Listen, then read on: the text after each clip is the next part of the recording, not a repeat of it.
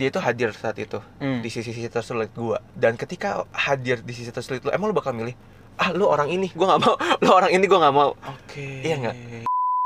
gila sih cuy. Kalau beda agama yang dilakukan tiap hari adalah all the best for her. Karena gue nggak pernah tahu untuk hari esok gue masih sama dia apa enggak bisa jadi besok tiba-tiba dia bakal dijodohin. Jadi gue bakal ngelakuin yang terbaik everyday untuk dia.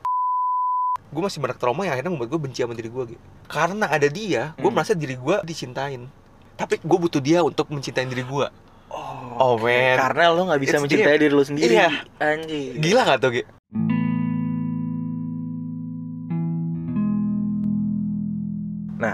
Tadi lo ngomongin soal cinta beda agama nih. oh oke Aduh. siap siap ini paling berat Nah, nah, nah. sekarang gue mau tanya juga sama. Menurut Nah, lu coba. aga- agama tuh gimana sih apa Aduh. sih apa sih agama itu Gi? agama itu apa? Mm-mm. Anjir.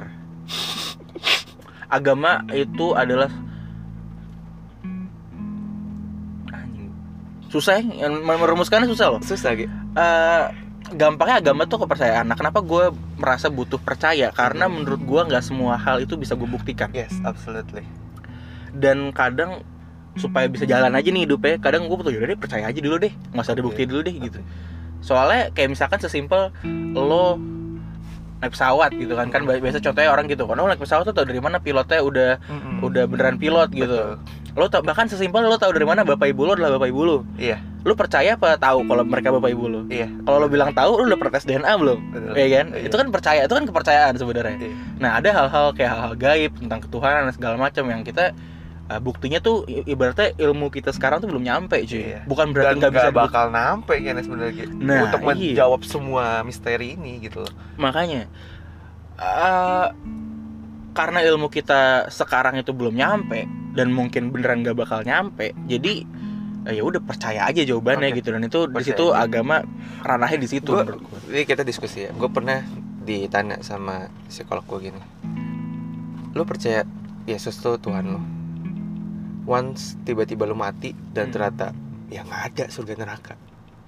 A- apa yang bakal lo lakuin, Jer? Shit, man. Gue gue gue gue di situ bingung, gue stuck. Terus si Eh. psikolog tuh ngomong gini. Gue kan dia juga kebetulan Kristen dia bilang gini. Kalau ternyata Tuhan tuh nggak ada, it's not a big deal dia bilang. Karena setengahnya selama hidup dia dia punya pegangan dia bilang sama kayak tentang kita pernikahan lu Oke. tau dari mana sih bakal cerai atau enggak? Hmm, hmm. tapi seenggaknya lu pernah menikah lu menikmatin itu gitu loh gitu ya kan? Di- dibanding sama sekali lu nggak pernah menikmatin itu. Lu memilih untuk menikmatin kan? Uh, tapi kan kita nggak pernah tahu bener nggak gue bakal cerai atau langgeng sama dia? Iya. gitu kan? Iya. ya sama kayak gue menjalankan hari-hari ini ya sama kayak yang lu bilang tadi. Kita punya pegangan why not gitu loh dengan pegangan tersebut gitu loh. Nah makanya ya gue bukan menerang orang ateis balik lagi. Iya. Tapi ketika kita merasa bahwa ada yang lebih atas daripada kita Hidup tuh masih lebih tenang loh Masih lebih aman loh. Karena merasa bahwa Ini nggak semua gue bisa selesaikan. Ada yang di atas kita kok gitu loh. Kayak misalnya tiba-tiba Gunung Semeru meledak. Anjir nih gara-gara gua nggak nutup nih gitu kan. Misalnya gua gara-gara gu- gua nih Gua nggak bisa selesain misalnya kita manusia gitu ya itu kan sebenarnya rencana Tuhan gitu. Ya mungkin secara geo- geologis bisa gitu ya. Oke. Tapi kalau kita berserah, oke itu s- ya ya rencana Tuhan ada yang di atas kita yang memang merencanakan ini gitu kan. Heeh. Makanya butuh pegangan. Nah, kalau kita ngomongin pegangan, kita ngomongin pelipur lara tadi, pasti beda-beda kan. Pelipur lara. Pasti beda-beda. Udah kan? lama lagi gue gak denger kata-kata itu aja. Pasti beda-beda nggak Ge, pegangannya? Iya. Tapi sama-sama pegangan kan. Kita tahu ini kebenaran. Tapi Oke. untuk mencapai kebenaran itu setiap orang beda-beda jalannya tadi. Oke. ya kan nah makanya kenapa menurut gua balik lagi sebenarnya beda agama itu suatu hal yang patut diapresiasi once Ah. masuk ke cinta Nah, itu yang harus dipertanakan lagi ke masing-masing orang menurut nah. gua karena gini loh yang tadi yang gua udah sebut di awal gitu ya hubungan ke manusia hubungan ke Allah dan ke hubungan ke alam gitu kan tergantung kadar lu mencapai ke Tuhan lu seperti apa menurut gua Hmm. ada orang yang memang dia untuk ke Tuhan itu dia butuh support dari pasangannya dia ya mungkin dia bakal lebih konsisten dengan oke gue mesti cinta yang memang satu agama. Oke. satu agama aja kita bisa runyam kok? Gimana beda pemikirannya it's okay nggak nggak ada masalah gue juga setuju. Dan memang secara ya kita nggak bisa hidup tuh untuk diri kita. Keluarga gue lingkungan sekitar even law yang ada di Indonesia itu maksa kita untuk seagama kan sebenarnya kan. Ya gue mendukung itu juga gitu loh. Gue juga pengen kok yang seagama nikah. Karena ya balik tadi yang gue bilang kan ya mungkin gue sebagai diri gue gue lebih merasa mencapai Tuhan gue ketika nggak cuma diri gue yang mensupport gue untuk uh, memuji Tuhan gue tapi juga istri gue nanti anak-anak gue kalau beda agama kan nggak mungkin bisa support hal tersebut kan gitu Hmm. Ya. kalau untuk sisi sebelah sisi yang mendukung beda agama gue juga menalahkan gitu karena ada orang yang manusia untuk mencapai Tuhannya dengan dirinya sendiri cukup Oke. Sampai sini dapat ya kayak maksudnya gue Iya. nganggap bahwa nggak ada yang salah sebenarnya itu. Gue gue sampai sekarang titik di mana gue nggak bisa pro banget terhadap beda agama. Gue juga nggak bisa kontra banget terhadap beda agama. Oke. karena gue udah pernah ngalamin dua-duanya gitu kan. Gue ngerasa bahwa ini tergantung bagaimana manusia mencapai Tuhannya dia bagaimana dia menikapin sesama dia dan bagaimana juga dia melihat dirinya dia. Hmm. gitu. Nggak ada yang salah nggak ada yang benar. Walaupun dominan sebagian besar lingkungan kita keluarga kita pasti lebih condongnya ke yang seagama. Dan even gue pun tadi gue bilang karena diri gue gue nganggap bahwa gue butuh support pasangan gue nih buat mencapai Tuhan. Oh, jadi sebenarnya lo uh, prefer yang satu agama satu agama sebenarnya. tapi gue nggak bakal terang karena balik lagi kalau kita ngomongin soal beda agama ada di surat Hindu itu di Al- di Bhagavad kalau nggak salah nih. Surat bilang- di Hindu di Hindu. Oh, di Hindu. itu ada surat Bhagavad setahu gue ya. Oke, wah Kayak- anjir, lo ini ya cukup mempelajari karena ya unik ya sebenarnya balik Nah. lagi beda agama dia bilang bahwa sebenarnya apa pun yang laku lakuin lu bakal semua balik ke Tuhan mereka gitu Oke. loh Ada apa nih di Hindu? Di surat apa? Bhagavad tadi. Bhagavad tadi ya mungkin gua takut salah ngomong ya takut Nah, salah Nama a- apanya? a- pembacaannya tapi intinya seperti itu dan ya kita tahu Hindu adalah agama yang sangat damai gitu ya Ya, oke. ya kan dan artinya gini loh gue boleh nganggap agama gue paling benar Iya. lo juga boleh nganggap agama lo paling benar Iya. tapi yang lo nggak boleh lakukan adalah nganggap bahwa orang itu salah sama seperti dalam hal soal beda agama dan seagama oke gue boleh nganggap cinta agama itu benar Hmm. tapi gue nggak bisa nalin juga cinta beda agama itu salah gitu loh gitu. kalau lu nanya gue gue nggak bisa pro kontra gimana gimana gue tetap setuju dua-duanya tergantung balik lagi ya sekali lagi tergantung masing-masing orang menilai dia ke Tuhannya Hmm, ke sesamanya dan ke diri dia gitu Sebenarnya jawaban jawaban lo tuh bagus banget. Gue pernah belajar soal apa sih yang bikin orang tuh cocok satu sama lain Mm-mm. dari terapis namanya spirit. Dia pakai konsep ada lima area intimacy di mana lo lo bisa evaluate sama pasangan lo seberapa intim sih lo di area ini gitu. Hmm, Salah satu areanya adalah spiritual intimacy namanya. Oke. Nah, spiritual intimacy ini not necessarily lu harus sama agamanya, tapi dia bilang bahwa lebih ke intinya adalah bagaimana lo memandang diri lo sendiri di alam semesta. Oke. Jadi kayak deep sih. eh ya. Gimana lo memandang diri lo, gimana lo memandang alam dan segala macam. Misalkan let's say sama-sama ateis Iya. dan lo sama-sama punya value yang sama, Iya. cara lo memandang hidup dan segala macam, ya udah, lo bisa aja intimate di bagian itu dan sebagai pasangan lo bisa aja works gitu. Hmm. Kalau misalkan eh, lo beda agama tapi ada ada hal Sisi yang, yang intimate-nya ya. iya, ada hal yang secara lo memandang alam dan memandang dunia tuh ada kesamaannya, bisa jadi lo intimate di situ gitu. Cuma kalau pilihan personal gua, gue sebenarnya sama kayak lo, gue Iya. kayak merasa hidup sama pasangan itu udah hidup yang personal banget Yes. kalau sama teman lo bisa agree to disagree ya nggak sih oh lo gitu menarik juga ya pandangan lo gitu Iya. kan tapi kalau sama pasangan tuh buat gue kayak kita akan ngejalanin hidup yang sama gitu Betul. jadi kalau misalkan gue nggak bisa sama-sama lo dalam hal yang menurut gue penting banget buat gue Esensial. esensial Iya. banget nah gue agak susah tuh tapi balik lagi gue setuju sama lo gue nggak bisa Memaksakan. nyalahin orang kalau Iya. misalkan ada orang yang pilihannya kayak gimana ya? gue kalau gue batasnya mungkin lebih lebih agak gue dorong lagi tuh ya kalau kan tadi bilang kita nggak bisa anggap orang lain salah kalau menurut gue kita masih bisa anggap orang lain salah Oh, iya. itulah kenapa kita menganggap diri kita pilihan Benar. kita yang Oh, iya, benar tapi untuk ngomong ke orang itu dan eh, lu salah Iya, memaksakan gitu. Nah. Terutama memaksakan benar-benar. itu itu yang Memaksakan. bukan menganggap tapi memaksakan. Nah. Memaksakan ya. itu yang itu yang bukan ranah kita sebenarnya Betul, gitu kan nah lu sebagai orang yang eh, sebenarnya lebih pengen punya pasangan agamanya sama Iya. terus lo dekat sama yang beda agama gimana Oh, sekarang that's long story sih, long story. mau dibahas gak? Tapi gini, Ki, eh, pengalaman lo aja deh iya, pengalaman oke, lo singkatnya adalah susah apa sih singkatnya adalah dia itu hadir saat itu Hmm. di sisi-sisi tersulit gua. Dan ketika hadir di sisi tersulit lu, emang lu bakal milih ah lu orang ini gua nggak mau lu orang ini gua nggak mau. Oke. Iya nggak? You needs not their atributnya dia tapi hatinya dia Hmm, gitu yang gue presence dia ada di dia dan hatinya dia. Ah. gue nggak bisa kayak oke atribut lo ini gue nggak bisa sama lo enggak dia ada di situ dan menurut gue dia orang yang tepat saat itu gitu kan. Hmm. dan ada teori namanya eh, teori Romeo Juliet orang itu semakin ditentang Hmm. dia makin semakin penasaran Oh, Ingat kayak gua bilang. Iya iya. iya, iya, makanya disebut iya, teori iya. Romeo Juliet gitu.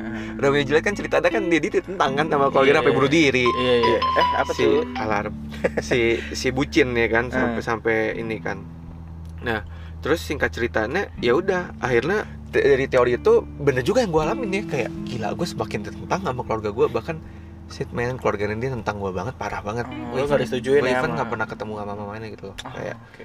mamanya aja kayak nggak pernah tahu ini yang mana sih orangnya tapi dia kayak punya feel bahwa nih orang nih sama yang beda gitu. Hmm. dan dia setakut itu si cewek gue itu mantan gue dari situ eh, ada namanya sifat Romeo Juliet yang kayak oke kita putus. Terus kayak penasaran kita bisa kok bisa lagi. Kita putus penasaran putus penasaran sampai tiga tahun sampai tiga tahun loh capek sih emang gue akuin. Tapi adrenalin tersebut gitu loh ketika ditentang gue bisa mempertahankan ini. Gila ya. I'm a strong man gitu loh. Gue orang kuat ternyata gitu. Tapi ada namanya kita sifat namanya ya dua tadi ya kognisi dan emosi ya. Emosi gue pasti pengen banget sama dia. Tapi ketika udah mikir kognisi gila jar ini anak orang loh jar. Anak tunggal dia kan. Oh, anak tunggal satu-satunya cewek. Kalau misalnya dia kenapa-napa mamanya apa nggak sedih gitu loh Hmm. ya kan Hmm, hmm, hmm. kenapa-kenapa dalam artian akhirnya dia jadi nggak punya kesempatan buat kenal sama cowok lain dan akhirnya lu juga nggak bisa sama dia lu bakal regret seumur hidup lu belajar gitu itu secara kognisi gue tapi secara emosi gue gitu ya gue butuh dia gitu loh Ah, iya, anjir iya, iya. men Dilema itu ya. dilema itu ya. dan gue gue pernah bilang ke temen gue si Syafiq lu pasti kenal kan gue bilang Hmm. gini gila sih cuy kalau beda agama yang dilakukan tiap hari adalah all the best for her. Karena gue nganggap bahwa nggak ada hari esok. Bisa jadi besok tiba-tiba dia bakal dijodohin. Oke. kita nggak pernah tahu karena yang mamanya sekental itu loh buat kayak dia masih punya cucu pengen cepet dan sebagainya gitu. Dan kita nggak pernah tahu tiba-tiba ternyata amit-amit kenapa-napa keluarganya gitu kan dan akhirnya memaksakan dia untuk oke gue nurut lah orang tua gue jadi gue bakal ngelakuin yang terbaik everyday untuk dia. Karena gue nggak pernah tahu untuk hari esok gue masih sama dia apa enggak.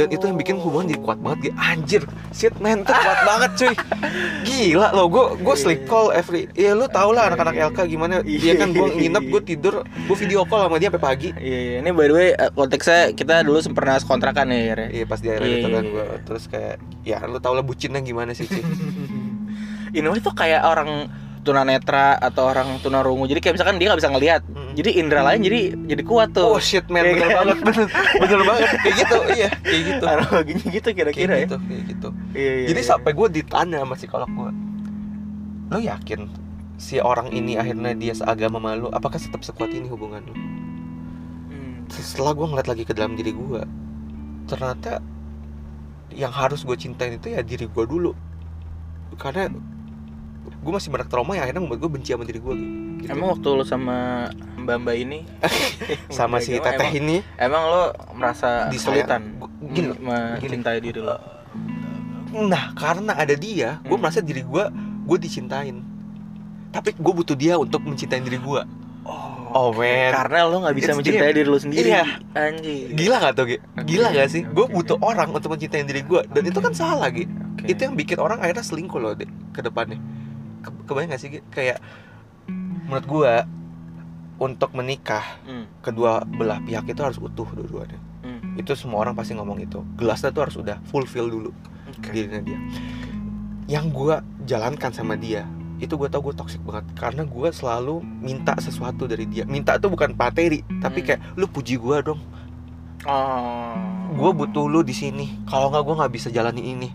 Oke. shit man itu artinya gue punya ekspektasi ke dia gitu loh Hmm, hmm. once dia nggak bisa ngasih ekspektasi itu di pernikahan gue mungkin gue bakal selingkuh gitu Hmm. bener dong ya kan karena gue butuh dia untuk memfulfill diri gue Hmm. sedangkan yang harusnya terjadi adalah gue udah fulfill diri gue dulu jadi ketika sama dia gue bakal sama-sama kuat Hmm. bakal lebih kuat istilah paling gampang adalah misalnya gue ngambil botol nih gue ngangkat sendiri gue bisa. Sama dia gue tambah enteng gitu bukan berarti nggak ada dia gue nggak bisa ngangkat. Iya iya. sama benar, seperti benar, hubungan benar. gi- gitu loh. Yang gue nganggap bahwa anjir men kalaupun gue jadi sama dia kayaknya gue bakal toxic. Karena gue bener-bener menerap apa yang gue mau dari dia ekspektasi gitu loh.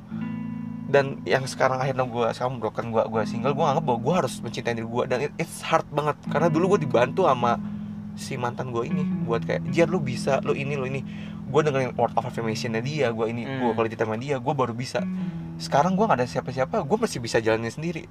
Dan once gue akhirnya udah feel nanti uh, mudah-mudahan pasangan gue nanti juga udah fulfill kita sama-sama kuat ge. Nggak ada tiba tiba pasangan gue sakit atau tiba amit-amit kenapa-napa gue tuh bisa jalan kok. Gue nggak butuh orang lain gue jalan. Oke.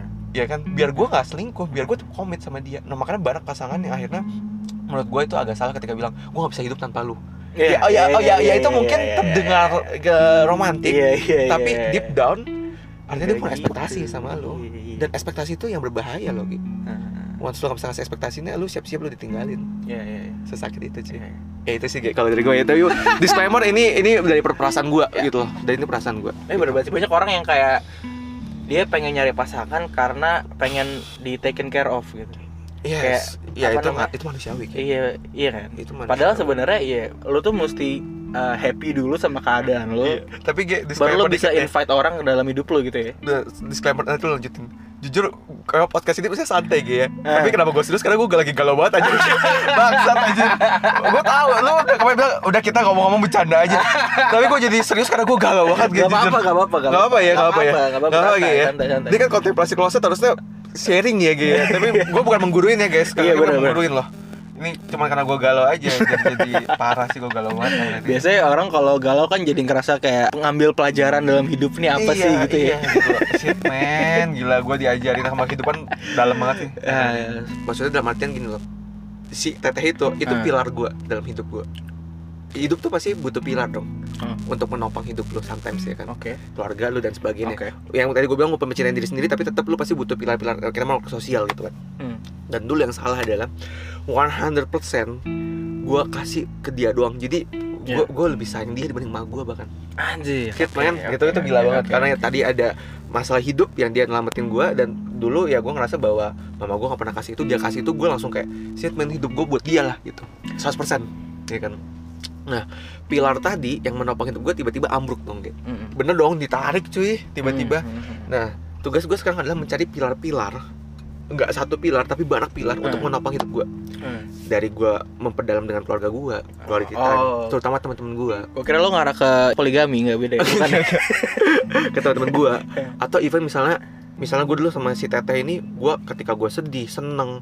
Ketika gue pengen makan, ketika gue pengen cerita tentang kerjaan Itu semua ke dia. Hmm. Sekarang gue bagi-bagi Oke, gue kalau mau cerita tentang uh, sedih Gue ke keluarga gue mungkin Oke. gue mau makan makan ke temen gue yang A dan sebagainya jadi itu yang membuat gue sekarang lebih relief sih pelan pelan tapi itu kan untuk memindahkan pilar itu kan butuh pikiran yang Proses. butuh pikiran dan pikiran itu paling berat loh dalam hidup manusia state of mind itu paling berat Bener bener bener. gitu sih bener, itu lagi proses sih gitu Ada yang bilang eh, yang bikin lo happy itu bukan keadaan lo tapi Iya. state of mind ya. bener bener bener ini ini baru gue mau ngomong quotes tadi tuh GN Apa tuh? yang dia bilang aduh bahasa Inggris gue jelek lagi gitu Kenapa tadi apa-apa? tadi ya? tadi baru dikirim sama ini si Jona Oh iya. Eh, aduh pagi-pagi quotes gitu kan Gila dia ngirimin lo quote setiap hari gitu. enggak kan sometimes lah kalau lagi dia tau gue lagi galau be happy not because everything is good but because you can see the good side of everything bener banget ya kayak, kayak lo bilang tadi Iya ya iya iya iya. iya. gila cuy pikiran cuy balik Dan lagi Susah tuh karena ya kalau lagi sedih kan lo mau ngeliat good side of everything gimana caranya berat gitu banget kan. tapi pasti ada kan sebenarnya kan Iya, iya, pasti iya. ada Respect Gere. Jerry ya Jerry Jerry. Yere Yere tuh nama baik kalau Jerry tuh nama panggung ya biasa. Anjing lu manggung di mana emang? dating apps. Enggak enggak bercanda bercanda. Bercanda Manggung di dating apps. anyway, thank you banget. Itu uh, obrolan kita hari ini soal minoritas dan beda agama. cuma dengerin curhatan Yere curhatan aja ya kan. Lo nemenin lo sambil ada yang mau tidur atau di jalan segala macem. Thank you banget buat yang udah dengerin podcast ini tungguin episode minggu depan. Dadah. Dadah guys. Semangat